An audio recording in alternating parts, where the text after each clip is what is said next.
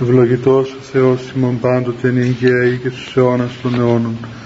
Δόξα Σύ ο Θεός ημών δόξα Σύ βασιλεύ ουράνιε παράκλητε, το πνεύμα της αληθείας ο πανταχού παρών και τα πάντα πληρών, ο θησαυρός των αγαθών και της ζωής χορηγός ελθέ και σκήνωσον εν ημίν και καθάρισον ημάς, από πάσης κυλίδος και σώσον αγαθέτας ψυχάς ημών. Αμήν. Καλησπέρα.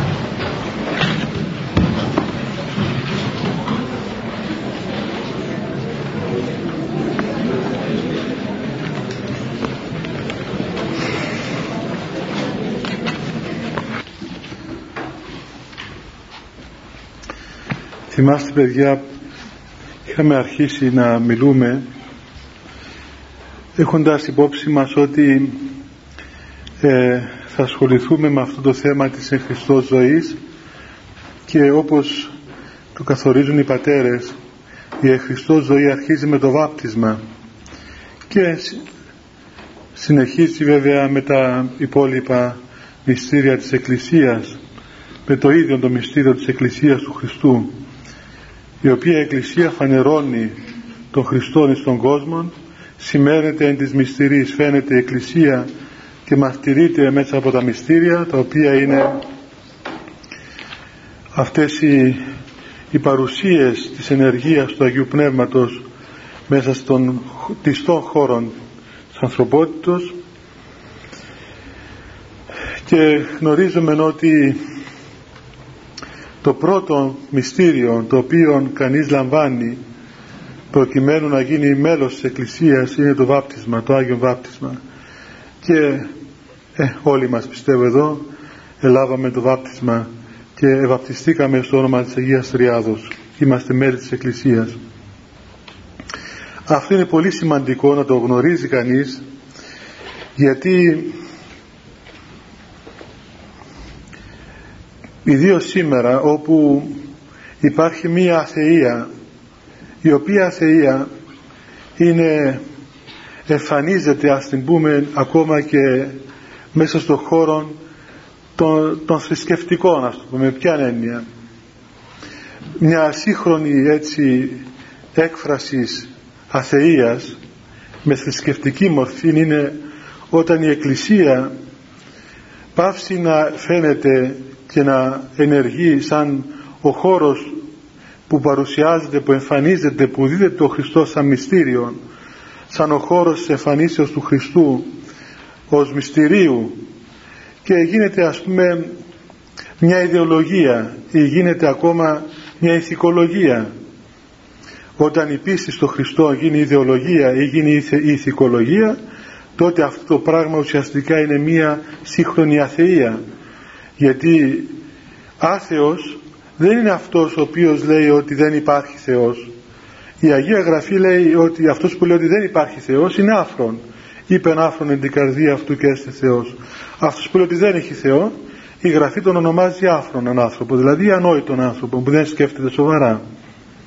Άθεος ονομάζεται ο άνθρωπος αυτός ο οποίος μπορεί να λέει ότι υπάρχει Θεός ή ακόμα ξέρετε μπορεί να πιστεύει όχι απλώς να λέει να πιστεύει ότι υπάρχει Θεός αλλά δεν ενεργεί ο Θεός μέσα του.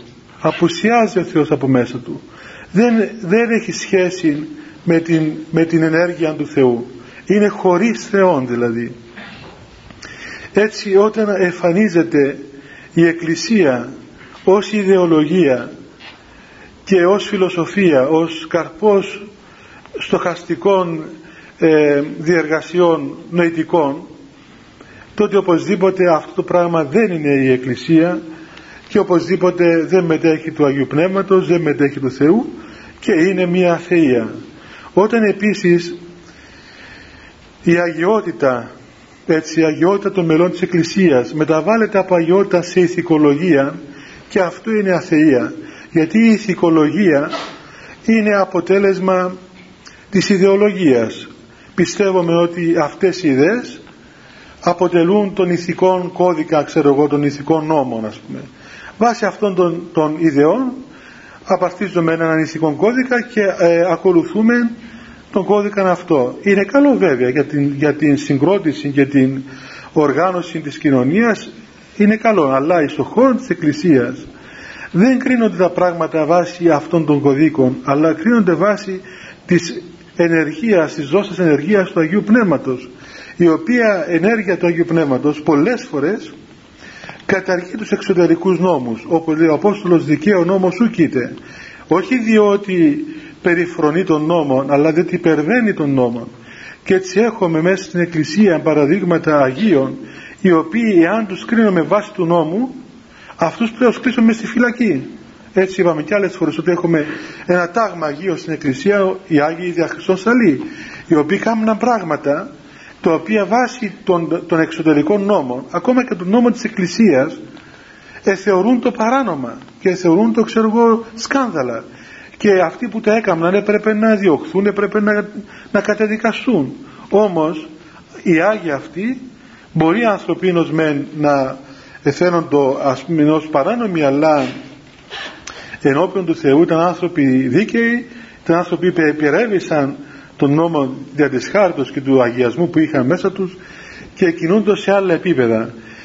Δηλαδή η αγιότητα είναι αυτή η ζώσα σχέσης με το Πνεύμα του Άγιον το οποίο κινεί τον άνθρωπο και τον οδηγεί και τον κατευθύνει και δεν είναι αυτή η απλή ε, εξωτερική συμμόρφωσης με διάφορους νόμους και κανόνες και πολύ περισσότερο δεν εξαρτάται από την κρίση του περιβάλλοντος και του κόσμου.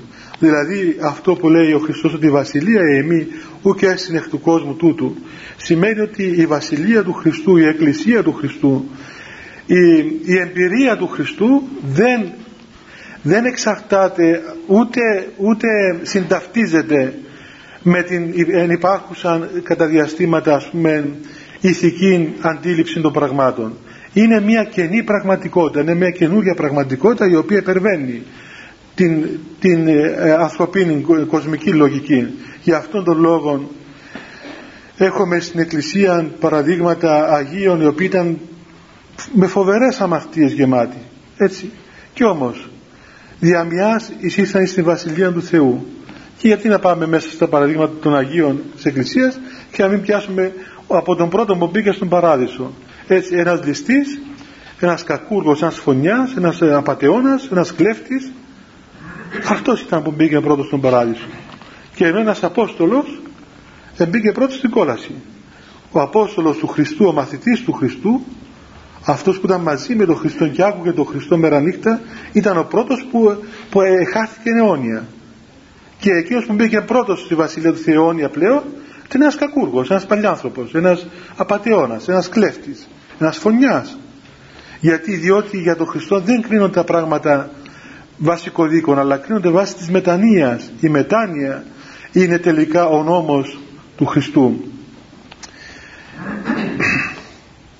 δηλαδή θέλω να πω παιδιά ότι η Εκκλησία είναι μια πραγματικότητα η οποία υπάρχει στον κόσμο αυτόν όχι μόνο υπό την εξωτερική της μορφή δηλαδή την ιεραρχική δομή που υπάρχει και διοικείται αλλά υπάρχει και σαν μια πώς να πούμε ένα, ένα μυστικό σώμα ένα σώμα του Χριστού στο οποίο εντάσσεται ο άνθρωπος δια του βαπτίσματος μεν ε, έτσι ας πούμε εξωτερικά αλλά περισσότερο εντάσσεται να ενεργοποιήσει όλα αυτά τα οποία του δίδει το χάρισμα του Αγίου Βαπτίσματος. Είναι πολύ σημαντικό αυτό το σημείο, αυτό, αυτή η πρώτη είσοδος. Γιατί οι πατέρες μας λένε ότι το βάπτισμα σημαίνει γέννησης. Όπως η γέννηση ενός ανθρώπου είναι τόσο σημαντικό αν δεν γεννηθεί κανείς δεν υπάρχει. Άρα και για να είναι κανείς χριστιανός να είναι μέλος της Εκκλησίας οπωσδήποτε πρέπει να βαπτιστεί. Αν κάποιος δεν βαπτιστεί δεν μπορεί να είναι μέλος της Εκκλησίας. Ο πιστεύσας και βαπτιστής σωθήσετε λέει το Ευαγγέλιο. Το βάπτισμα είναι απαραίτητο δεν γίνεται χωρίς αυτό.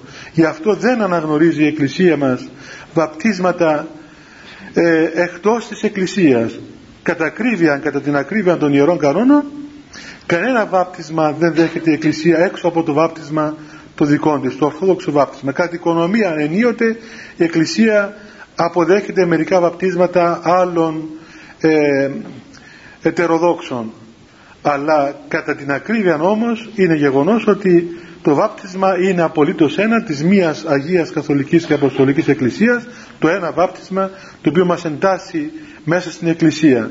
Διότι πως μπορούν να έχουν βαπτίσματα άλλοι, άλλοι άνθρωποι άλλες ε, ε, ε ετερόδοξοι άνθρωποι τη στιγμή που το βάπτισμα εισάγει στην Εκκλησία. Εάν παραδείγματος χάρη πούμε ότι οι αιρετικοί έχουν βάπτισμα έτσι. Τότε σε ποια εκκλησία εισάγονται με το βάπτισμά τους; Σε ποια εκκλησία γεννώνται; Ποιας εκκλησίας είναι μέλη άνθρωποι οι οποίοι υπάρχουν σε μια αιρετική ας πούμε συναγωγή να μην την ονομάσουμε εκκλησία. Από την πρώτη στιγμή δηλαδή ο ίδιος ο Χριστός θυμάστε παιδιά ότι έδωσε εντολή στους μαθητές του να πορευθούν σε όλα τα έθνη και να κάνουν μαθητές στον κόσμο βαπτίζοντες αυτούς στο όνομα του Πατρός και του Ιού και του Αγίου Πνεύματος ήταν η εντολή που έδωσε ο Χριστός μετά την Ανάσταση τους στους μαθητές του. Έδωσε μία εντολή στην Εκκλησία στους Αποστόλους και για τον Αποστόλο όλους να κάνουν τον κόσμο μαθητές του Χριστού βαπτίζοντας τους πρώτα στο όνομα του Πατρός και του Ιού και του Αγίου Πνεύματος και μετά διδάσκοντας όλους αυτούς να τηρούν όλα όσα λέει ο Χριστός. Δηλαδή έχουμε εδώ πλέον δύο πράγματα. Το ένα είναι το βάπτισμα και το άλλο είναι η τήρηση όλων όσων είπε ο Χριστός δεν γίνεται το ένα να ανεξαρτητοποιηθεί από το άλλο. Δηλαδή κάποιος που τηρεί όσα λέει ο Χριστός όμως δεν βαπτίζεται δεν είναι βαπτισμένος στο όνομα της Αγίας Τριάδος ή στο όνομα του, της Αγίας Τριάδος και δεν είναι μέλος της Εκκλησίας για, αυτό το, για αυτόν τον άνθρωπο αυτό το πράγμα δεν σημαίνει τίποτα από πλευράς Εκκλησίας. Μπορεί να είναι ένας εξαιρετικός άνθρωπος. Κάποιος δηλαδή ο οποίος μπορεί να πει ότι κοίταξε εγώ εγώ ας πούμε τι λέει το Ευαγγέλιο; Ό,τι λέει το Ευαγγέλιο θα το κάνω. Λέει το Ευαγγέλιο να κάνουμε λαιμοσύνες να προσευχόμαστε να ε, τηρούμε ξέρω εγώ τις δέκα εντολές. Ό,τι λέει το Ευαγγέλιο θα το κάνω. Πλην όμως δεν θέλω να βαφτιστώ. Δεν θέλω να γίνω ξέρω εγώ χριστιανός ορθόδοξος. Αλλά τηρεί όλα όσα λέει το Ευαγγέλιο. Άρα αυτός ο άνθρωπος σημαίνει κάτι γι' αυτόν; Όχι τίποτα απολύτως. Από πλευράς εκκλησίας. Γίνεται ένας πολύ καλός άνθρωπος. Ένας φυσιολογικός άνθρωπος αλλά όχι ένας άνθρωπος τέκνο της Εκκλησίας με τη δυνατότητα της θεώσεως μέσα στον χώρο της Εκκλησίας. Όπως επίσης δεν σημαίνει τίποτα εάν κάποιος βαπτιστεί ή στο όνομα της Αγίας Τριάδος όπως βαπτιστήκαμε όλοι μας και εν συνεχεία δεν τηρεί όλα όσα λέει ο Χριστός. Και αυτός είναι μεν μέλος της Εκκλησίας αλλά είναι νεκρόν μέλος της Εκκλησίας. Έτσι λοιπόν ξέρουμε ότι μπαίνοντας στην Εκκλησία για το Αγίου Βαπτίσματος παραμένει σε εμάς πλέον να ενεργοποιήσουμε όλα όσα μας έδωσε ο Θεός με το μυστήριο αυτό το πρωταρχικό, το ουσιαστικό μυστήριο της Εκκλησίας που είναι το Άγιο Βάπτισμα. Η Εκκλησία από την αρχή είχε, είχε απαραίτητον όρων και κανόνα το να βαπτίζει όλους όσους ήθελαν να γίνουν μέλη της. Ξέρουμε ότι οι χριστιανοί, οι πρώτοι χριστιανοί έδιναν μεγάλη σημασία και πολύ σοβαρότητα στο βάπτισμα.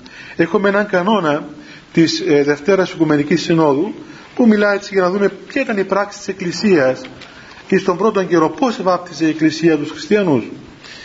Και λέει λοιπόν αυτός ο κανόνας αυτούς που θέλουν να γίνουν μέλη της Εκκλησίας είναι έτσι για να ξέρετε ναι. Λέει λοιπόν κατά την πρώτη ημέρα ποιούμεν αυτούς χριστιανούς τη δε Δευτέραν κατηχουμένους τη τρίτη εξορκίζομεν αυτούς μετά το εμφυσαντρίτον στο πρόσωπο και στα ότα και ούτω κατηχούμεν αυτούς και ποιούμε χρονίζειν στην εκκλησία και, και ακροάστε των γραφών και τότε αυτούς βαπτίζομαι ε, είναι πολύ σημαντικός αυτός ο κανόνας γιατί μας δείχνει την πράξη της εκκλησίας και μας δείχνει ουσιαστικά τι είναι αυτό το, το οποίο έδινε σημασία η Εκκλησία και τι είναι αυτό το οποίο αφορά και μας σήμερα.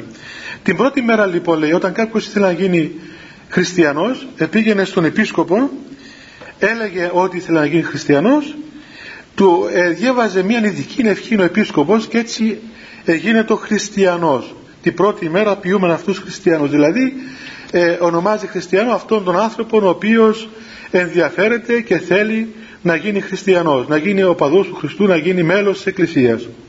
Τη δεύτερη ημέρα, ημέρα τους έκαναν κατηχουμένους.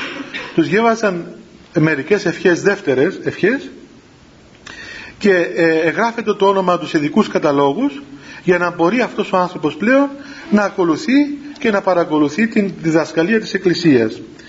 Την τρίτη ημέρα τους εξόρκιζαν, λέει εδώ, εξορκίζομεν αυτούς μετά το εμφυσάν τρίτον εις το πρόσωπο και στα ότα και ούτω κατηχούμεν αυτούς.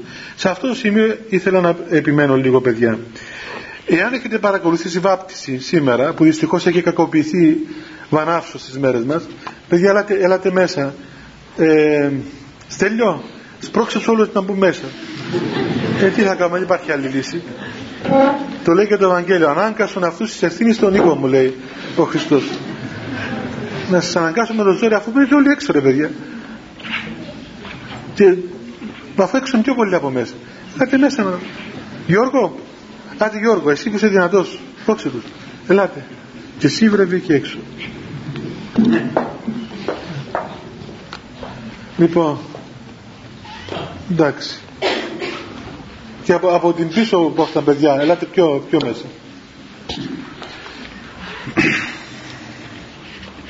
Λοιπόν, βλέπουμε ότι πριν τη βάπτιση υπάρχει μια ειδική ακολουθία. Έλα Γιώργο πάνω. Υπάρχει μια ειδική ακολουθία που λέγεται κατήχησης. Αυτή βέβαια όπως, ε, όπως έφτασε μέχρι τις μέρες μας. Δεν ήταν έτσι ακριβώς τον πρώτο καιρό, αλλά σήμερα έγιναν όλα έτσι συνεπτυχμένα. Η κατήχηση λοιπόν όπως λέει εδώ ο κανόνας αρχίζει αφού πρώτα ε, διαβαστεί μια ευχή αφού πρώτα μάλλον σας λέει, πω τι λέει εδώ η ακολουθία. Λέει ότι παίρνουμε αυτόν τον άνθρωπο που θέλει να γίνει χριστιανός και το εμφυσά ο ιερεύς, του φυσά δηλαδή, θα σας πω γιατί σημαίνει αυτό, εις το πρόσωπο και σφραγίζει μετά της χειρός αυτό το μέτωπο το στήθος εκτρίτου λέγον στο όνομα του Πατρός και του Υιού και του Αγίου Πνεύματος. Όταν έρθει κάποιος να γίνει χριστιανός και δεν έχει ακόμα βαπτιστεί, δεν είναι βαπτισμένος, είναι κατηχούμενος, τον μπαίνει ο ιερέας, του, του, του σφραγίζει το πρόσωπο του με το σύμβολο του Τιμίου Σταυρού τρεις φορές και το στήθος και του φυσά το φυσά όπως φυσούμε οτιδήποτε. Αυτό το πράγμα τι είναι; Δεν το φυσά για να πάρει αέρα. Έτσι. Ούτε του κάνει ξέρω εγώ τεχνητή αναπνοή. Αλλά τι μας θυμίζει παιδιά αυτό το εμφύσιμα; Μας θυμίζει τη δημιουργία έτσι. Θυμάστε ότι ο Θεός όταν έπλασε τον πύρινο Ανδριάντα ε, από το χώμα τον Αδάμ τον πρώτο άνθρωπο τον εμφύσισε και του έδωσε πνεύμα ζωής. Λοιπόν αυτό το εμφύσιμα του ιερέως το οποίο δεν είναι του ιερός, είναι του μυστήριου του, του Θεού, του Αγίου Πνεύματος, ακριβώς δεν συμβολίζει, αλλά είναι, είναι, είναι πραγματικότητα ότι δίδει στον άνθρωπο μία δύναμη πνευματική, μία, ένα, ένα γεγονός. Το εμφύσιμα αυτό είναι το εμφύσιμα του Θεού, το οποίο δίδει στον άνθρωπο ένα γεγονός.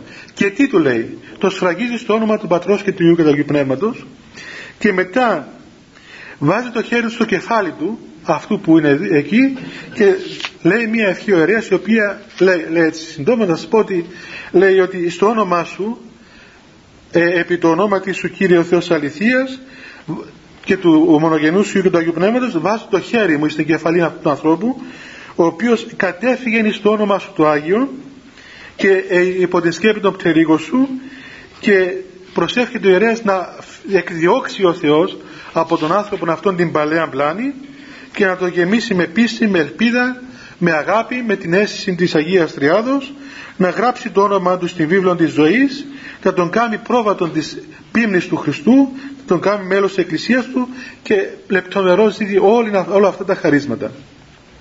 Δηλαδή είναι αυτό το πρώτο το οποίο γίνεται στην πρώτη εκκλησία το οποίο γίνεται δεκτός ο, ο άνθρωπος που ερχόταν να γίνει χριστιανός. Και συνεχεία προχωρούμε στους εξορκισμούς ή στους αφορκισμούς όπως λέει εδώ το Ευαγγέλιο. Είναι μία, έναν, έναν γεγονός φοβερό το οποίο βέβαια όταν ακού, ακούτε εσείς ίσως εξορκισμούς μπορεί να έχετε στο νου σας αυτό το έργο το οποίο παίζει το κάποτε. Το είχα δει και εγώ όταν ήμουν μαθητής στο γυμνάσιο.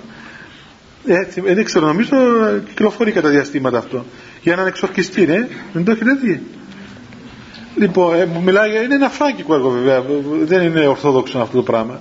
Νομίζω δείχνει ένα, ένα, ένα παπά μέσα σε ένα πύργο, ξέρω εγώ, που μαλώνει με ένα σαντανά, κάτι τέτοιο. Κρατάει ένα σταυρό και τον κυνηγά από πίσω. Ε, δεν είναι έτσι. Ε, δεν είναι... Όχι. Ένα Δράκουλας. Δεν είναι...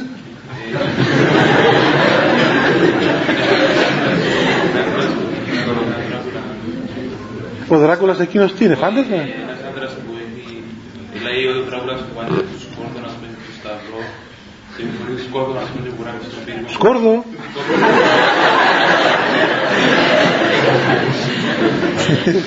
Δεν το θυμούμε το σκόρδο.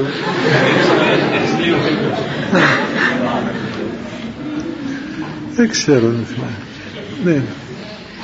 Βέβαια αυτές οι αντιλήψεις περί σατανά και περί δαιμόνων και περί εξορχιστών με σκόρδα και με κρεμμύδια. Δεν είναι, δεν είναι ασφαλώς ορθόδοξες παιδιά.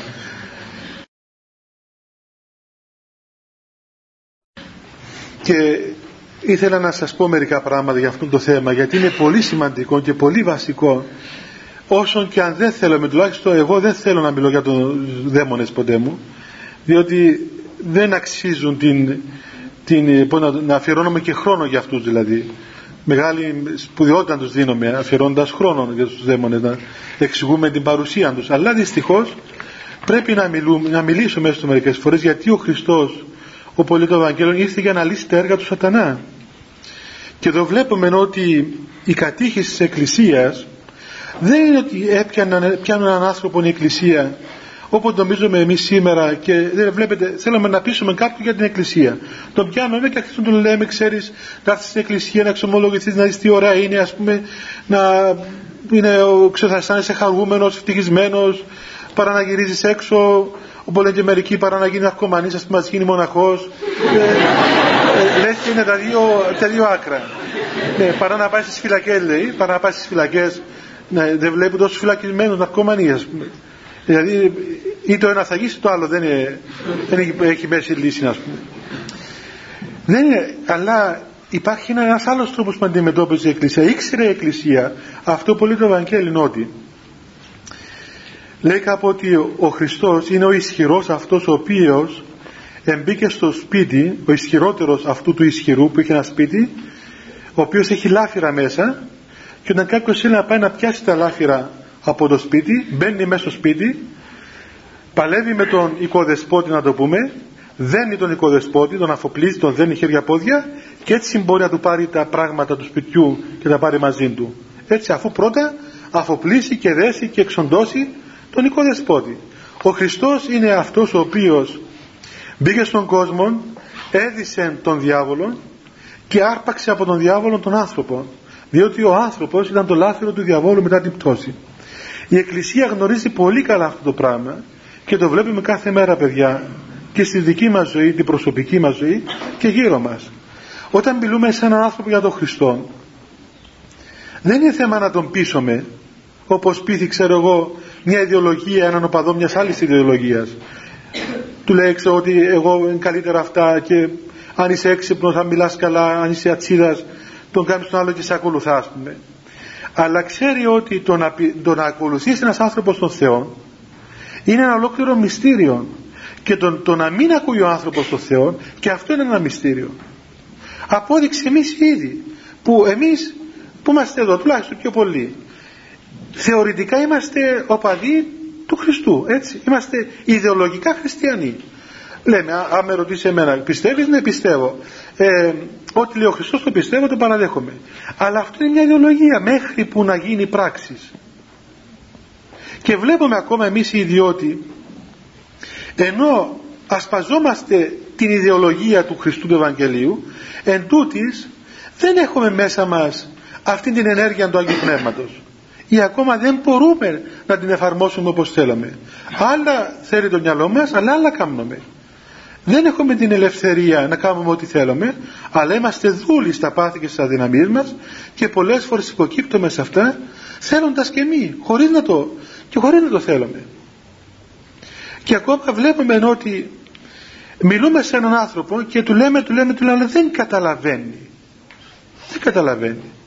Και στον εαυτό μας έχουμε έναν όριο. Κάποια στιγμή από κάποια στιγμή και μετά αισθανθήκαμε τη χάρη του Αγίου Πνεύματος και βλέπουμε, λέμε, μπα καλά πώς, ε, εγώ δεν ήμουν και χθες ο ίδιος. Τώρα τι συμβαίνει. βλέπω κι εγώ πολλές φορές ανθρώπους που έρχονται ας, να εξομολογηθούν και δεν τους λέει κανείς και πολλά πράγματα τίποτα περισσότερο από ό,τι λες σε οποιοδήποτε άλλο αλλά ε, επεμβαίνει ας πούμε κατά την διάθεση τους και κατά τον αγώνα τους η χάρη του Θεού μέσα τους και τους διδάσκει και τους ε, νουθετεί τους δίδει αίσθηση των τελουμένων. Και βλέπεις έρχεται ένας άνθρωπος στην λειτουργία και μετέχει στην Θεία Λειτουργία. Είναι εκεί μετέχει, ζει, πάσχει όλα αυτά τα οποία συντελούνται εκεί. Ενώ κάποιος άλλος που είναι ιδεολόγος χριστιανός είναι παρόν αλλά δεν καταλαβαίνει τίποτα. Δεν καταλαβαίνει τίποτα. Και λες πως αυτό το παιδί μέχρι χτες ποιος του δίδαξε αυτά τα πράγματα ποιος του είπε; Ποιος του μίλησε για αυτά όλα τα πράγματα κανένας. Αλλά τον δίδαξε ο ίδιος ο Θεός. Δηλαδή έχουμε μία, μία παρουσία πλέον του Θεού μέσα στον άνθρωπο αυτόν. Άρα το να πιστέψει ο άνθρωπος στον Θεό δεν είναι θέμα να τον πείσεις. Είναι θέμα προπάντων να τον επισκεφθεί χάρη του Αγίου Πνεύματος. Έτσι λοιπόν η Εκκλησία ξέρει καλά ότι ευρισκόμενος ο άνθρωπος κυρίως ακόμα εάν αυτά συμβαίνουν στους βαπτισμένους φανταστείτε τι συμβαίνει σε αυτούς που δεν είναι βαπτισμένοι. Έτσι κυρίως όταν ο άνθρωπος δεν είναι βαπτισμένος στο όνομα της Αγίας Τριάδος τότε πολιορκείται και πολεμείται από τις ποικίλες ενέργειες του σατανά οι οποίες εχμαλωτίζουν τον νου του και την καρδία του. Και έτσι λοιπόν ο πρώτος πόλεμος, η πρώτη κρούση δεν είναι πλέον ιδεολογική. Βλέπετε δεν είναι πρώτα η διδασκαλία που προηγείται στην πράξη της Εκκλησίας αλλά προηγούνται οι εξορκισμοί. Δηλαδή αυτές οι προσευχές της Εκκλησίας με την δύναμη του Αγίου Πνεύματος η οποία επιτιμά τον διάβολο και ε, εκδιώκει τον διάβολο από τον άνθρωπο. Και ξέρουμε είναι η διδασκαλία των πατέρων της Εκκλησίας ότι ο άνθρωπος, ο αβάπτιστος η καρδία του αβαπτίστου ανθρώπου και όταν λέμε καρδία εννοούμε αυτή που χτυπάτε την κάμνη στην λαμόσκευση σήμερα αλλά εννοούμε την καρδία το, το κέντρο του συνόλου του ψυχοσωματικού κόσμου του ανθρώπου είναι μέσα στην καρδία η ενέργεια του διαβόλου ενώ στο βαπτισμένο άνθρωπο εκδιώκεται από την καρδία ο σατανάς εισέρχεται η χάρη του Αγίου Πνεύματος στην καρδία αλλά η ενέργεια του διαβόλου παραμένει πέριξ της καρδίας όπως λένε οι πατέρες. Θα το ερμηνεύσουμε αργότερα παιδιά που θα δούμε πιο συγκεκριμένα αυτό το πράγμα έχουμε λοιπόν μια άμεση σχέση μια άμεση αντιπαράθεση της Εκκλησίας με τον διάβολο. Και βλέπουμε ότι αρχίζει, αρχίζουν ευχές και είναι συνέχεια. Επιτιμάσει Κύριος διάβολε και συνέχεια λέει αυτό το πράγμα. Επιτιμήσει Κύριος διάβολε επιτιμήσει Κύριος διάβολε και πάει συνέχεια λέει ολόκληρη μια ολόκληρη ας πούμε ε, ένα, μια καταιγίδα να το πούμε έτσι επιτιμίων κατά του σατανά ε, επιστρατεύοντας η Εκκλησία την, την μεγαλειότητα της δυνάμεως και της παρουσίας του Θεού. Αυτή η δαιμονική ενέργεια παιδιά η οποία υπάρχει δυστυχώς σήμερα στον κόσμο μην νομίζετε ότι είναι κάτι το οποίο είναι άξιον περιφρονήσεως. Το περιφρονούμε μεν γιατί ο Χριστός μας έδωσε τη δύναμη να το περιφρονούμε αλλά όμως πρέπει να προσέχουμε.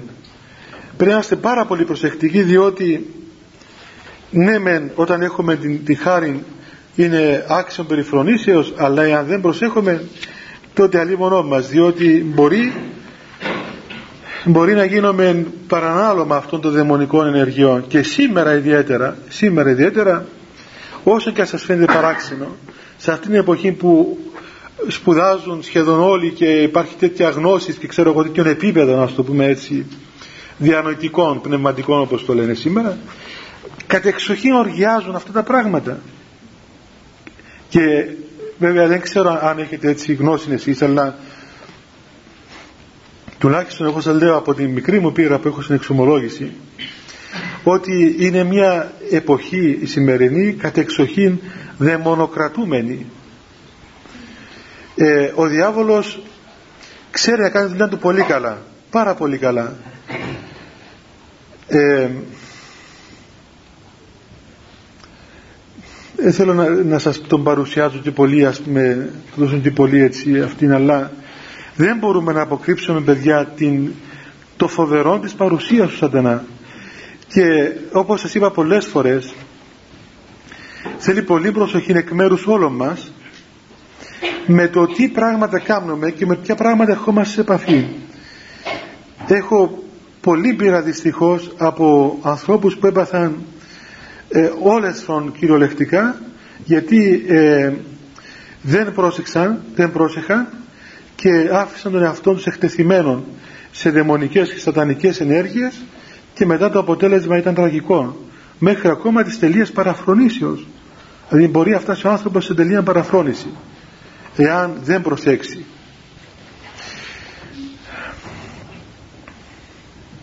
Όπως, όπως παιδιά ο Θεός έχει τους ιερείς του και δια των ιερέων διοχετεύεται η ενέργεια του Αγίου Πνεύματος στον κόσμο και στους ανθρώπους.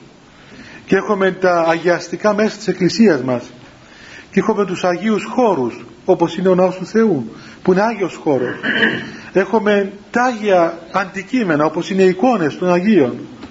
Έχουμε τα, τα υλικά πράγματα τα οποία είναι, είναι, εμφορούνται από την χάρη του Αγίου Πνεύματος όπως είναι ο αγιασμός του νερού, το αγιασμένο νερό όπως είναι το αγιασμένο ψωμί, όπως είναι το αντίδωρο, όπως είναι το έλεον, το, το Άγιον έλεον, το ευχέλαιο, ξέρω εγώ όλα αυτά τα πράγματα τα οποία δίδει η Εκκλησία σαν ε, αισθητά υλικά στοιχεία τα οποία είναι εμβαπτισμένα, εμφορούνται από αυτή την ενέργεια του Αγίου Πνεύματος κατά τον ίδιο τρόπο και εξ αντιθέτου έχουμε τα ίδια πράγματα τα οποία ενεργούνται και εμφορούνται από την δαιμονική ενέργεια.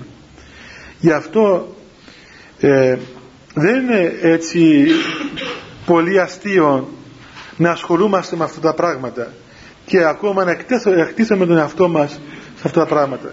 Ξέρω πάρα πολλές καταστάσεις οι οποίες ο ίδιος ο διάβολος έκανε πολλή δουλειά και πολλή ζημιά σε πολλά πρόσωπα όχι μόνο σε πρόσωπα αλλά και σε καταστάσεις και σε οικογένειες και σε, ξέρω, σε μοναστήρια ακόμα σε μοναστήρια ακόμα διότι υπήρχε μια συνεργία ας πούμε αυτών που λέγονται μάγοι.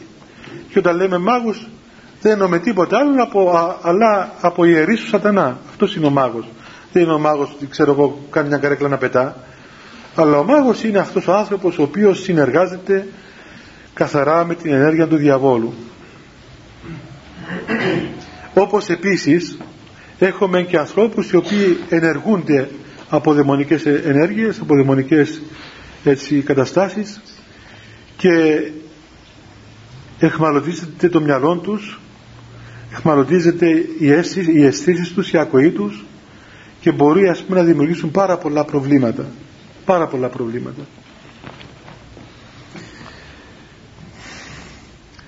ε, νομίζω ότι γύρω μας συμβαίνουν πάρα πολλά θέματα τέτοια. Έτσι ξέρετε γιατί σκέφτομαι γιατί μου έρχονται στο νου τόσα γεγονότα που άμα σας λέω τώρα θα τελειώνω. Και προτιμώ να μην λέω πολλά πράγματα για τους δαίμονες. Όμως προσέχετε παιδιά πάρα πολύ. Πάρα πολύ να προσέχετε.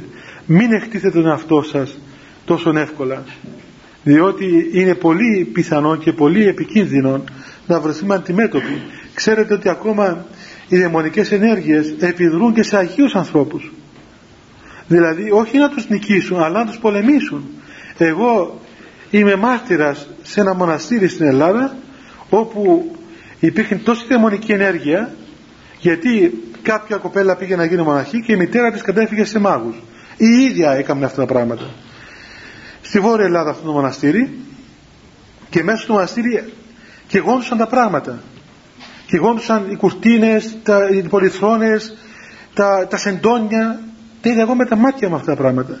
Μας εκάλεσαν από το βατοπέδι όταν ήμουν στο Άγιον και μας παρεκάλεσαν εκεί οι μοναχές να πάμε να πάρουμε την Αγία Ζώνη και το Τίμιο Ξύλο να κάνουμε λειτουργίες και αγιασμούς διότι πήγαμε στο μοναστήρι βλέπαμε τις κουρτίνες καμένες, τα σεντόνια, τα πράγματα ε, σεισμοί καταποντισμοί στο μοναστήρι, φοβερό πράγμα. Γινόντουσαν αλόκατα πράγματα. Και όλα αυτά, όλα αυτά τα πράγματα τα έκανε μία γυναίκα. Και ε, εσύ το μοναστήρι ολόκληρο. Στο Άγιον Όρος δε. Εκεί είχαμε πόλεμο. Έτσι πω να πούμε. Πρόσωπο πως το λέτε;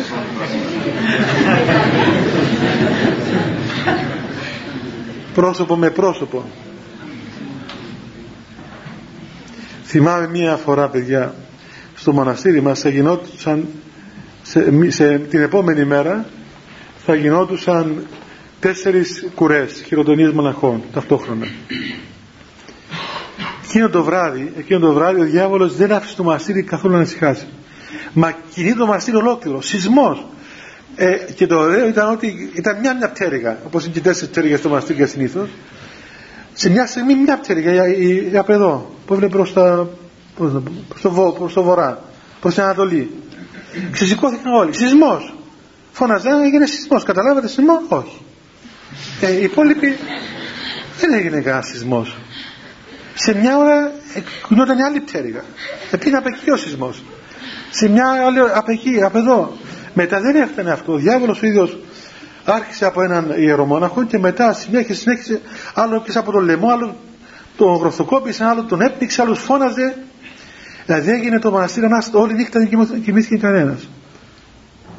Θέλω να πω ότι δεν λέω αυτό για να φοβηθείτε το ξοπασκή σας και να παρα, παρατηράτε σκληρότρυπες αλλά δεν είναι ο διάβολος παιδιά μια ιδέα. Δεν είναι μια ιδέα ο σατανάς ούτε μια κακή συνήθεια. Που λένε μερικές κυρίες. Εγώ νομίζω ότι είναι μια κακή συνήθεια.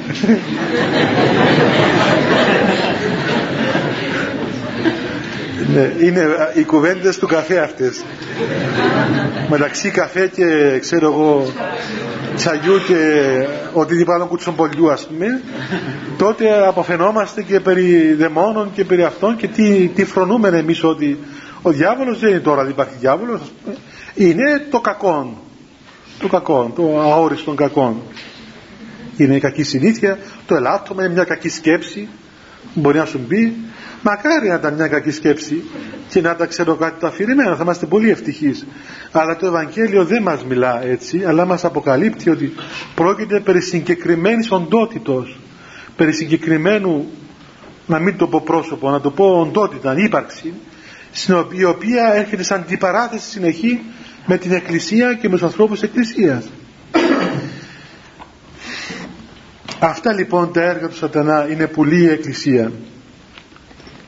Και ακόμα κάτι άλλο. Ξέρετε παιδιά ότι ε, όπως όταν πηγαίνουμε σε ένα χώρο ε, ένα πνευματικό χώρο αισθανόμαστε την ειρήνη την ενυπάρχουσα ειρήνη εκεί του Θεού. Και λέμε ηρεμό ας πούμε όταν πάω ξέρω εγώ σε ένα μοναστήρι και μπαίνοντας στο μοναστήρι έτσι αισθανόμαστε μια άλλη ατμόσφαιρα κάτι άλλο που δεν είναι τίποτα ας πούμε δεν έχει εξωτερικά τίποτα διαφορετικό Μπορεί να πάμε δίπλα να έχει ένα εξοχικό, ας πούμε. Μέσα στο εξοχικό δεν καταλαβαίνουμε τίποτα. Αλλά στο χώρο του μοναστηριού της Μονής αισθανόμαστε κάτι άλλο. Μια άλλη ενέργεια, μια άλλη παρουσία. Γιατί, Γιατί είναι ένας χώρος του Θεού. Ένας χώρος που τελούνται οι ακολουθίες, οι προσευχές, είναι οι εικόνες, είναι οι άγιοι, είναι, είναι η παρουσία του Θεού των μυστηρίων τόσα χρόνια και αυτός ο χώρος παραμένει χώρος ηλεκτρισμένος, φορτισμένος με το πνεύμα του Άγιο. Υπάρχουν και άλλοι τέτοιοι χώροι που είναι εξ αντιθέτου φορτισμένοι.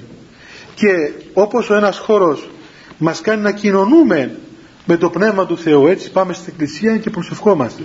Πάμε στην Εκκλησία, στο μοναστήρι και αισθανόμαστε την ειρήνη. Και κοινωνούμε με την ειρήνη αυτή και με τον αρχηγό της ειρήνης που είναι ο Θεός. Έτσι και όταν πάμε σε χώρους που δεν έχουν την ειρήνη του Θεού αλλά έχουν άλλα πνεύματα, τότε θέλοντας και εμείς κοινωνούμε με αυτά τα πνεύματα. Διαφορετικά αν δεν κοινωνούμε θα σκάσουμε. Δηλαδή να σας πω τώρα ας πούμε, ξέρετε, εμένα με πιάσεις και μου πεις Πάτερ πήγαινε ας πούμε σε ένα σινεμά. Θα σκάσω δεν μπορώ, θα βγει η ψυχή μου, δεν μπορώ. Δηλαδή, αν πω, ξέρω εγώ, θα, θα πιέσω αυτό μου να μείνω μέσα.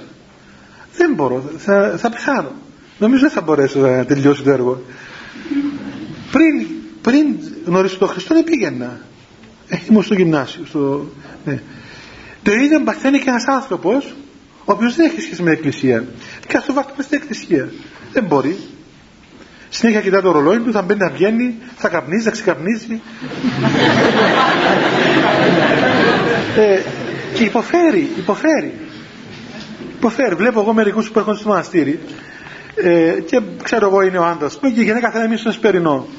Και τον βλέπεις εκείνον, τον καημένο τον άντρα, ας πούμε, που δεν μπορεί. Δεν μπορεί, θα σκάσει, δεν μπορεί σαν το φίδι το σκοτωμένο μέσα στο, μέσα στο στασί της τρεφογυρίζει δεν το χωράει ο τόπος ξεφυσά μπαίνει αναβεί, βγαίνει ανάβει τσιγάρο το ζει ξαναμπαίνει ξαναβγαίνει ξαναμπαίνει.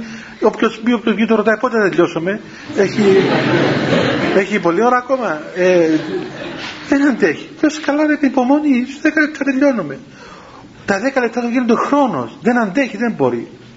Το ίδιο πράγμα παθαίνουμε και εμείς το ίδιο. Και εγώ θα πάθω το ίδιο.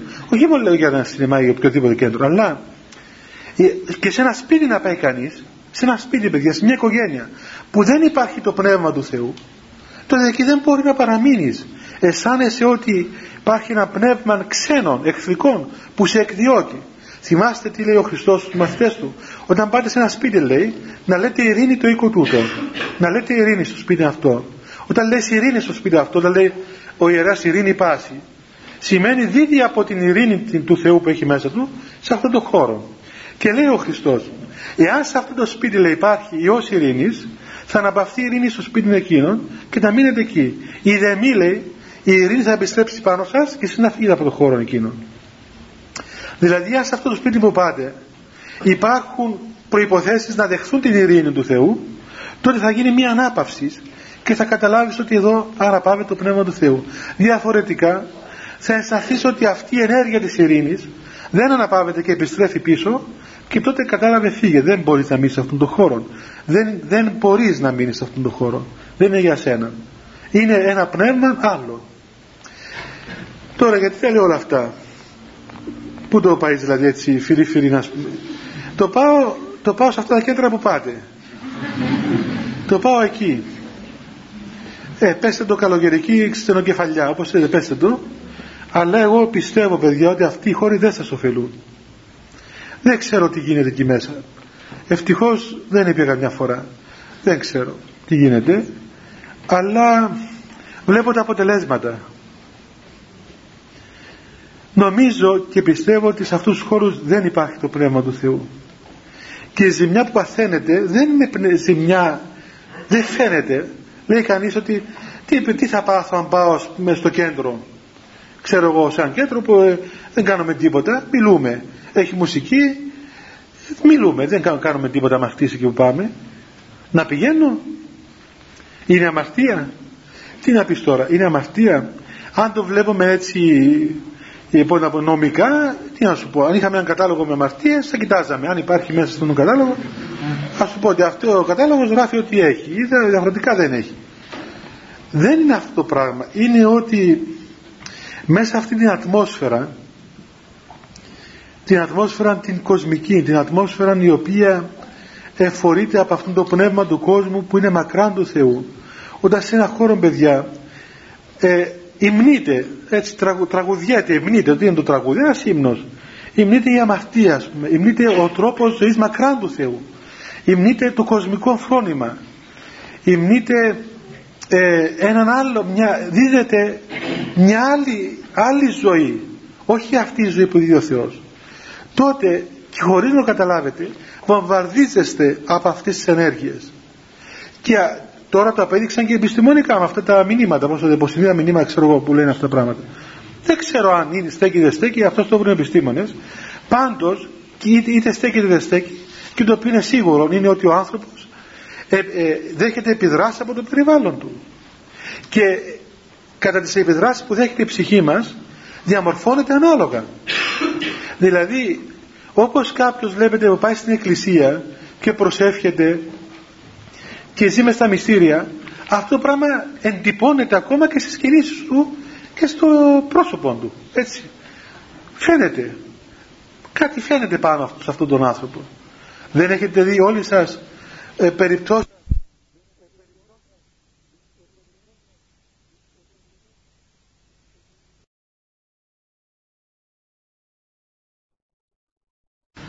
έγινε άλλος πως λες καλά πως αυτός ο άνθρωπος; Χτες έτσι και σήμερα έγινε αλλιώς. τι υπάρχει πάνω του; Άλλαξε η μορφή του. Γιατί; Διότι ο ψυχικός του κόσμος έπαυσε να δέχεται επιδράσεις άλλες και δέχεται επιδράσεις από το Θεό και αυτό αντανακλά εξωτερικά. Μέσα σε αυτούς τους κοσμικούς χώρους λοιπόν υπάρχει έντονη επίδραση όλων αυτών των πνευμάτων τα οποία δεν είναι εκ του Πνεύματος του Αγίου του Θεού. Και νομίζω και μόνο για αυτόν τον λόγο έστω και αν δεν κάνετε τίποτε έστω και αν δεν αμαρτάνετε εκεί που πάτε ή ξέρω εγώ δεν σας ενοχλά δεν, σας, δεν φαίνεται ότι σας ενοχλά πιστεύω ότι πάντως δεν σας ωφελεί. Δεν σας ωφελεί. Και ακόμα μάλλον σας βλάπτει διότι εξοικειώνεται η ψυχή σας με το υπάρχον κοσμικό φρόνημα. Εξοικειώνεται δυστυχώς η ψυχή σας. Και ξέρετε η ψυχή μας όπως και το σώμα μας έχει πώς να πούμε όπως είναι το σώμα εάν εξοικειωθεί με τις ειδονές έλκεται προς τις ειδονές διότι υπήρχε και εξοικειώθηκε με τη φιλίδωνο ζωή. Κατά τον ίδιο τρόπο και η ψυχή μας εάν η ψυχή μας εξοικειωθεί και γίνει φιλίδωνος πνευματικά δηλαδή στην αμαρτία τότε αρέσκεται σε εκείνα πράγματα ε, θυμάμαι και εγώ έτσι κάποτε που ταξίδευα με, τα, με το λεωφορείο και με το ταξί που μου άρεσε πάρα πολύ αυτό το πράγμα. Μου άρεσε πάρα πολύ να ταξιδεύω με το λεωφορείο γιατί άκουγα τι μιλούσαν οι άνθρωποι. Και μάλιστα αν είχε ένα που μιλούσε δεν μου άρεσε. Άμα κοιμόντουσαν μπροστά μας πούμε δεν είχε ενδιαφέρον ταξίδι. Διότι ε, ε, ξέρετε ας πούμε επειδή εμείς μέσα στο μοναστήρι δεν έχουμε ε, τι να δεν έχουμε τη, τη δυνατότητα να ακούμε τι λένε οι άνθρωποι κάθε μέρα μέσα στην καθημερινή τους ζωή. Στο μοναστήρι δεν μιλούμε κοσμικά πράγματα, ούτε μεταξύ μας δεν λέμε κοσμικά πράγματα, αλλά και αυτοί που έρχονται δεν τους δίνουμε, ας πούμε, ξέρω εγώ, τη δυνατότητα να αρχίσουν να μας λένε για κοσμικά πράγματα. Αλλά μέσα σαν ταξί ακούει τα πάντα. Οπότε θυμάμαι μια φορά που ταξίδευα από τη Θεσσαλονίκη στην Αθήνα και ήταν μπροστά μου δύο κυρίες. Μιλούσαν όλη την ώρα, 8 ώρες, 8 ώρες μιλούσαν για τα μαλλιά τους.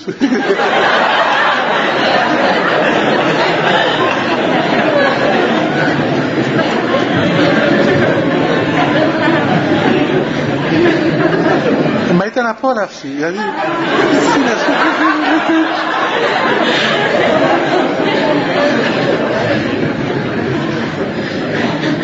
Τι να σας πω, τι να σας πω.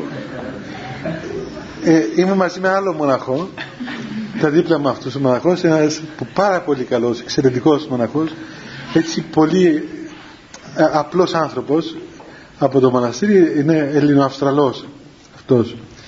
Λοιπόν, δεν ξέρει καλά ελληνικά και συνέστη μου λέει, μα για τα μαλλιά τους μιλούν τόσο λοιπόν, μα τι να σας πω, ακατάπαυστα, ακατάπαυστα. Δηλαδή τέτοιο περιεχόμενο, τέτοια... Είναι εκπληκτικό, εκπληκτικό. Ε; Δεν έκρατησα σημειώσεις να σας πω ότι... και έβλεπες τι λέτε πράγματι.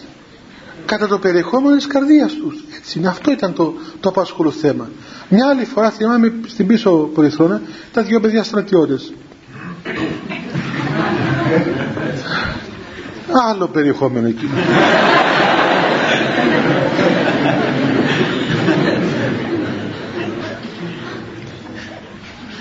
Έτσι είναι. Ο κάθε άνθρωπος εξοικειώνεται η ψυχή του και αισθάνεται ειδονή μιλώντας για αυτό το οποίο έχει μέσα του. Έτσι και βλέπεις να κάθονται να μιλούν πράγματα τα οποία λέμε μα τι βρίσκει τώρα αυτός ο άνθρωπος και τώρα αν έρθει ένας και ακούσει αυτά που λέω εγώ θα πει ρε τρελαθήκατε τι τον ακούτε αυτόν τον άνθρωπο ξεκουτιασμένος ένας καλόγερος σαν λέει τώρα για τους δαίμονες τις σας και ακούτε ας πούμε τα πράγματα. Τι ενδιαφέρον έχει. Δηλαδή για ποιο λόγο έτσι για ποιο λόγο τα ακούτε. Δεν έχει νόημα. Δηλαδή ένας που τα ακούει παιδιά γι' αυτό και δεν μπορούν να, να μας ερμηνεύσουν και είμαι κι εγώ δυστυχώς φαινόμενο ανερμήνευτον.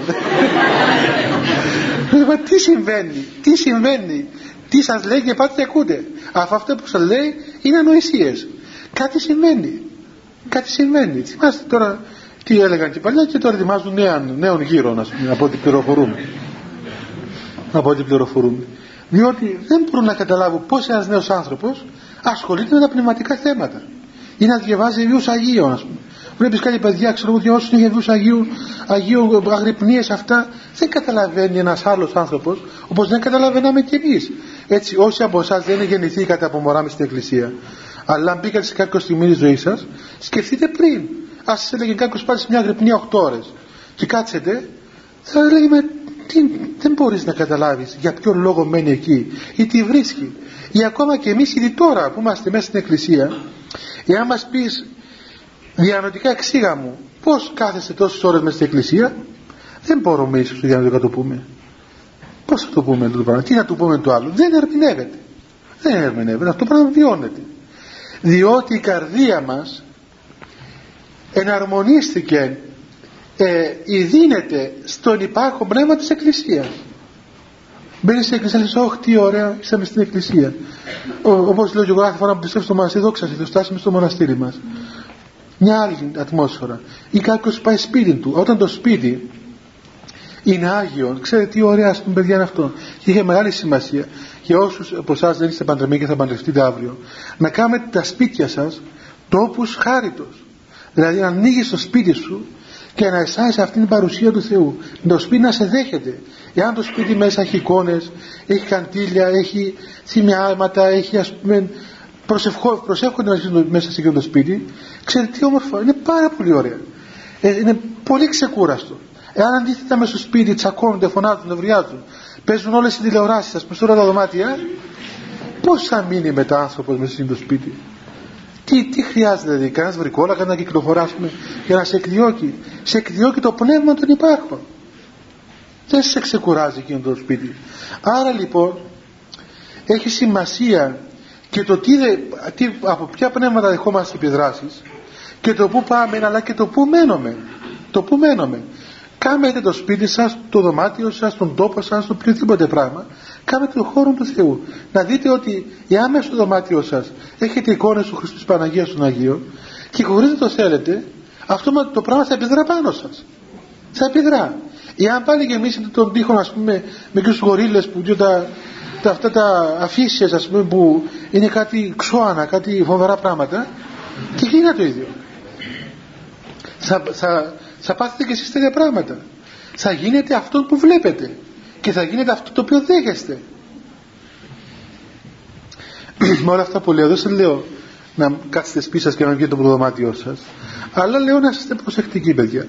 Να, να ξέρετε ότι ε, ο άνθρωπος είναι αυτό το ψυχοσωματικό νόμο το οποίο δεν μπορούμε να το, το εκθέτουμε οπουδήποτε ούτε να το, να το αφήνουμε έτσι να, να μπαίνουν και να βγαίνουν οποιαδήποτε ε, λόγια και ρεύματα και οποιαδήποτε πράγματα κυκλοφορούν σήμερα. Νομίζετε είναι τυχαίο παιδιά ότι κυκλοφορούν τόσες φανέλες με τόσα δαιμονικά πράγματα πάνω; Γιατί νομίζετε κυκλοφορούν; Και φορούν και σε μικρά παιδιά. Σε μικρά παιδάκια ας πούμε. Φορούν κάτι φανέλες με σατανάδες πάνω. Τα βλέπετε.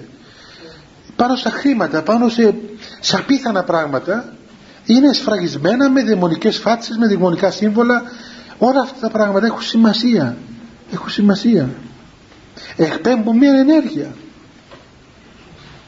Γι' αυτό γι' αυτό εμείς αφού το ξέρουμε, αφού το ζούμε αφού το κάνουμε αντίθετο γιατί κάνουμε κάθε λίγο στο σταυρό μας.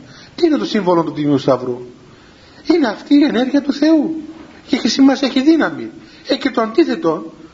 Είναι το ίδιο και ξέρετε ότι όλοι αυτοί οι άνθρωποι που κάνουν αυτά τα πράγματα το ξέρουν πολύ καλά αυτό το πράγμα το ξέρουν πάρα πολύ καλά και αυτά τα οποία κάνουν είναι αυτά τα οποία καταργούν ή θέλουν να καταργήσουν τα μυστήρια της Εκκλησίας.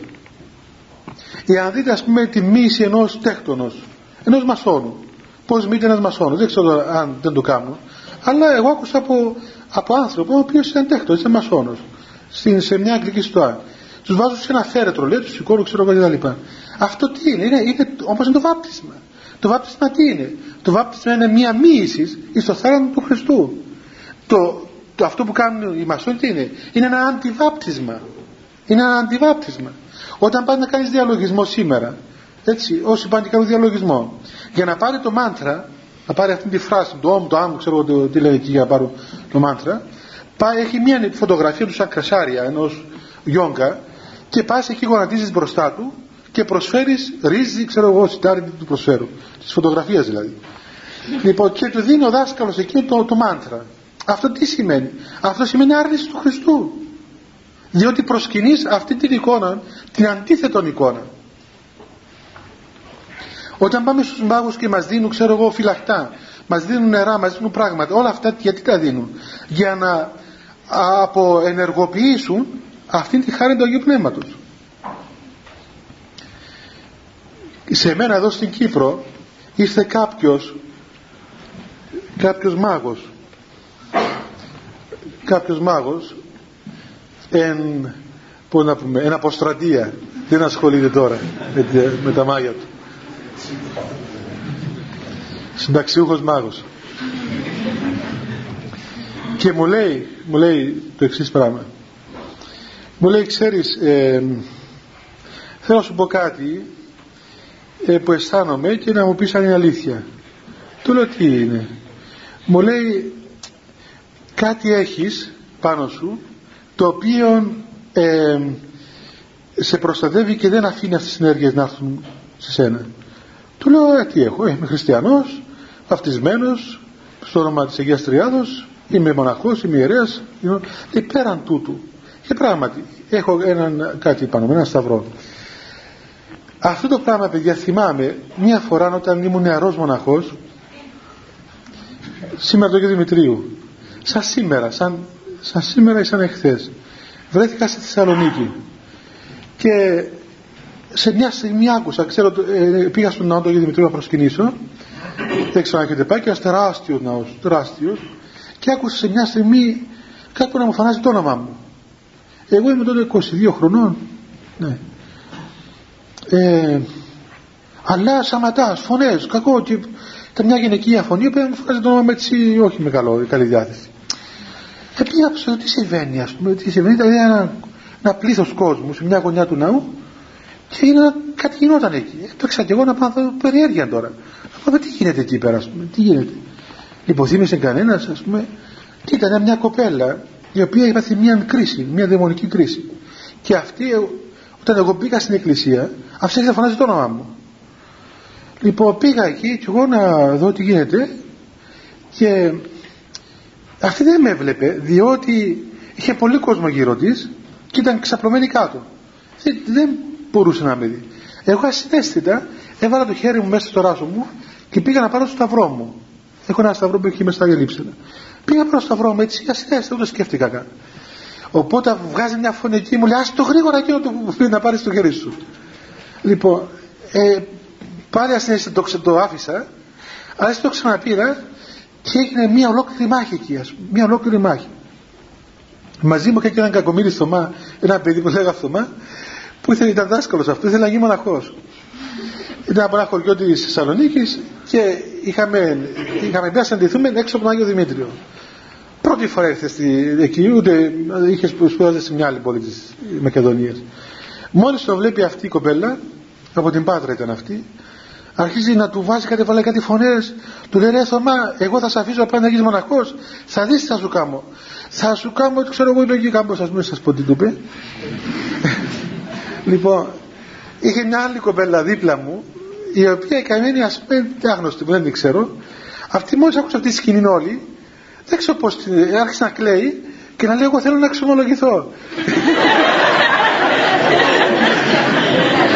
της λέει της λέει η κοπέλα η, αυτή που ε, έπαθε κλείσει και τι θα κάνεις θα εξομολογηθείς; Δυο λεπτά θα τα πω εγώ εδώ μέσα και άρχισε της έβγαλε όλες τις αμαρτίες στη φόρα ναι, της είπε εσύ έκανες αυτά και τα πάντα τέξεις και μούτρα να εξομολογηθείς ε. τέλος πάντων είχε μια ολόκληρη μια ολόκληρη σκηνή και εμένα μου είπε εσύ θα σου κόψω τα πόδια σου ναι θα σου κόψω τα πόδια σου και πράγματι παιδιά σου ομολογώ ότι για πολλά χρόνια τουλάχιστον για 4-5 χρόνια δεν μπορούσα να σταθώ στα πόδια μου μετά αυτό το γεγονός. Πονούσαν τα πόδια μου φοβερά. 10 λεπτά στο μοναστήρι μου σα σταθώ. Είχα φρικτούς πόνους στα πόδια. Πήγα σε γιατρούς και τίποτα δεν γινόταν. Φρικτούς πόνους στα πόδια. Θέλω να πω ότι πέρασε μετά με βοήθεια του Θεού. Θέλω να πω ότι ακόμα καμιά φορά και σωματικές ασθένειες οι οποίες έρχονται στον άνθρωπο είναι αποτελέσματα δαιμονικών ενεργειών. Όπως πολλές φορές και η σύγχυση που έχουμε μέσα μας βλέπετε μας περικυκλώνουν αυτή, ε, έχει μια εξουσία να πούμε ο διάβολος και κυκλώνει τον νου μας και μας κάνει άνω κάτω. Βέβαια να ξέρετε παιδιά για να μην κλείσουμε ε, θριαμβολογώντας τον σατανά ότι όλα αυτά τα πράγματα είναι ανίσχυρα ουσιαστικά έτσι. ο Χριστός κατήργησε το διάβολο. Το κατήργησε. Δεν έχει δύναμη ο διάβολος να μας κάνει τίποτα. Απλώς μας σφίγγει. Μας σφίγγει, μας πολεμεί. Μπορεί να εξεγείρει πρόσωπα, καταστάσεις πράγματα εναντίον μας αλλά μας δεν μπορεί να μας κάνει τίποτα και εάν λάβει εξουσία από τον Θεό ας πούμε, να, να πολεμήσει μπορεί να δημιουργήσει πολέμους. Μια μορφή πολέμου, οποιοδήποτε πολέμου. Είτε διανοητικού πολέμου είτε ψυχικού πολέμου είτε σωματικού πολέμου είτε πολέμου εκ του περιβάλλοντος μας. Αλλά όμως, όμως εάν ο άνθρωπος παραμείνει πιστός στο Λόγο του Θεού τότε πράγματι ο διάβολος δεν μπορεί να κάνει απολύτως τίποτα. Και εάν κρατήσει αυτήν την, τη δύναμη της ομολογίας του και δεν υποχωρήσει ο άνθρωπος πάντοτε νικάει ο Θεός. Ουδέποτε, ουδέποτε ο διάβολος μπορεί να νικήσει τον άνθρωπο εάν ο άνθρωπος παραμείνει πιστός εις τον Λόγο του Θεού. Και ξέρετε παιδιά ότι ε, κάτι που δεν μπορεί ποτέ ο διάβολος να βαστάξει είναι η περιφρόνησης. Επειδή ακριβώς είναι εγωιστής δεν μπορεί να τον περιφρονήσεις. Όταν καταλάβει τον περιφρονάς όχι ότι λες ότι δεν υπάρχει όχι εκείνο του αρέσει. Κάνει δουλειά του πολύ καλά. Άμα του πεις ότι δεν υπάρχει μια χαρά σε δεν χέρια πόδια και εσύ νομίζεις ότι είναι οι κακές σου σκέψεις. Αλλά όταν, όταν ο διάβολος τον περιφρονήσεις γιατί δεν θέλεις να δώσεις σημασία τότε γίνεται έξω φρενών έξω φρενών θυμάμαι μια φορά ένας μοναχός δικός μας ε, πήγαινε ο διάβολος κάθε νύχτα δεν τον άφηνε να κοιμηθεί. Τον έπιανε από το λαιμό του χτυπούσε κάτω τον έκανε ας πούμε αυτά.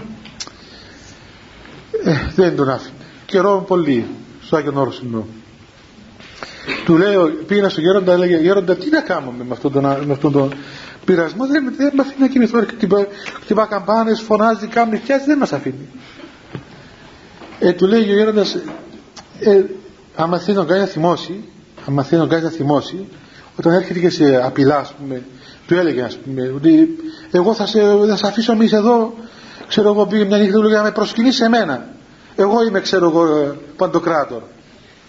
Όπως πήγε ένας και λέει του Γιώργο Παΐσιου ήμουν εκεί του έλεγε προσκύναμε ρε του λέει προσκύναμε εγώ είμαι ιόν έλεγε ένας εγώ είμαι ιόν του λέει του Γέροντας όνος είσαι βρε δεν είσαι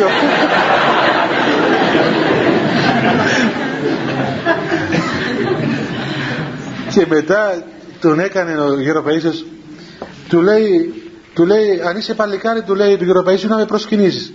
Του λέει θα σε τακτοποιήσω απόψε το κομποσχήνι α μάνα μου έγινε εφρίαξε τον ορμούσε το γέρο να μου πιάσει αλλά σαν μια ώρα τη δύναμη δεν τον άφηνε να τον πλησιάσει. Ένα παιδί από την Κρήτη ένας Γιάννης. Ήταν φοβερό πράγμα. Ήταν και δυνάμενος μόλις αυτή η κριτική έτσι ισχυρή. Ο Γέροντας σαν κατσαρίδα. Και θα το φυσούσε πιένε ούτε.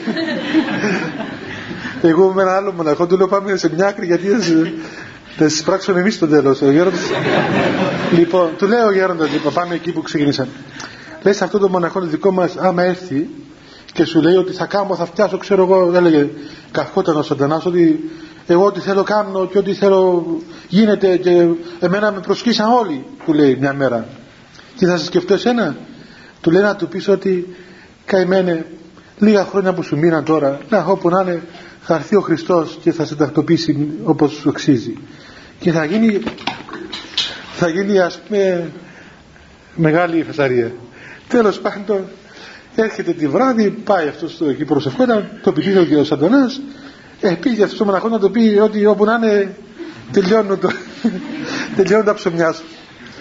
Μα έγινε τέτοια τέτοια κακία, τέτοια συμπλοκή, τέτοιος τι να σας πω, σαν, σαν μανιασμένος σταύρος έκανε. Διότι ακριβώς ο διάβολος δεν ανέχεται παιδιά την ταπείνωση. Η ταπείνωση εκδιώκει τον διάβολο και όταν τον ταπεινώσεις με την περιφρόνηση βέβαια τον ταπεινώσεις με την περιφρόνηση τότε πραγματικά συντρίβεται κατά κράτος. Γι' αυτό λοιπόν έτσι να κλείσουμε παιδιά και να πάτε και σπίτι σας. Μάθετε να προσέχετε. Μάθετε να, να δίνετε τον εαυτό σας να δέχετε τις ευεργετικές ενέργειες του Αγίου Πνεύματος. Μην εκτίθετε τον εαυτό σας σε δαιμονικές ενέργειες. Μην τον αφήνετε οπουδήποτε. Να ακούει οτιδήποτε, να βλέπει οτιδήποτε να πηγαίνει οπουδήποτε. Αλλά συνηθίστε την ψυχή σας να αναπάβετε, να ειδύνετε να ευχαριστείτε σε αυτήν τη φωτεινή ατμόσφαιρα της χάριτος του Αγίου Πνεύματος. Αυτό θα καταφέρετε εάν ε, οι παραστάσεις σας το περιεχόμενο της καρδιάς σας είναι καθαρά πνευματικό. Εάν προσευχόμαστε, εάν έχουμε άγιες εικόνες, εάν λαμβάνουμε τα αγιαστικά μέσα της Εκκλησίας, τα μυστήρια, την εξομολόγηση, τον αγιασμό, όλα αυτά τα οποία δίνει η Εκκλησία μας. Και επίσης, να ξέρετε ότι ό,τι και συμβαίνει από πλευράς διαβολικής, αυτό δεν έχει ουδέμια εξουσία στον άνθρωπο, εάν ο άνθρωπος παραμείνει πιστός στον Θεό και παραμείνει κάτω από τη χάρη του Αγίου Πνεύματος. Η Εκκλησία στους κατηχουμένους έδινε την πρώτη μάχη όχι δια, δια, διαλεγωμένη αλλά πολεμώντας κατευθείαν το ακάθαρτο πνεύμα το οποίο ευρίσκεται εμφόλευε στην καρδία των κατηχουμένων. Αυτό ήταν το πρώτο, η πρώτη συνάντησης της Εκκλησίας με τον άνθρωπο που έπρεπε να γίνει χριστιανός. Και εδώ τελειώσαμε. Να πούμε για την επόμενη δική μας συνάντηση. Ε, τώρα να βρω το μερολόγια μου γιατί μέσα σαν τα μου δεν βρίσκω τίποτα συνήθως.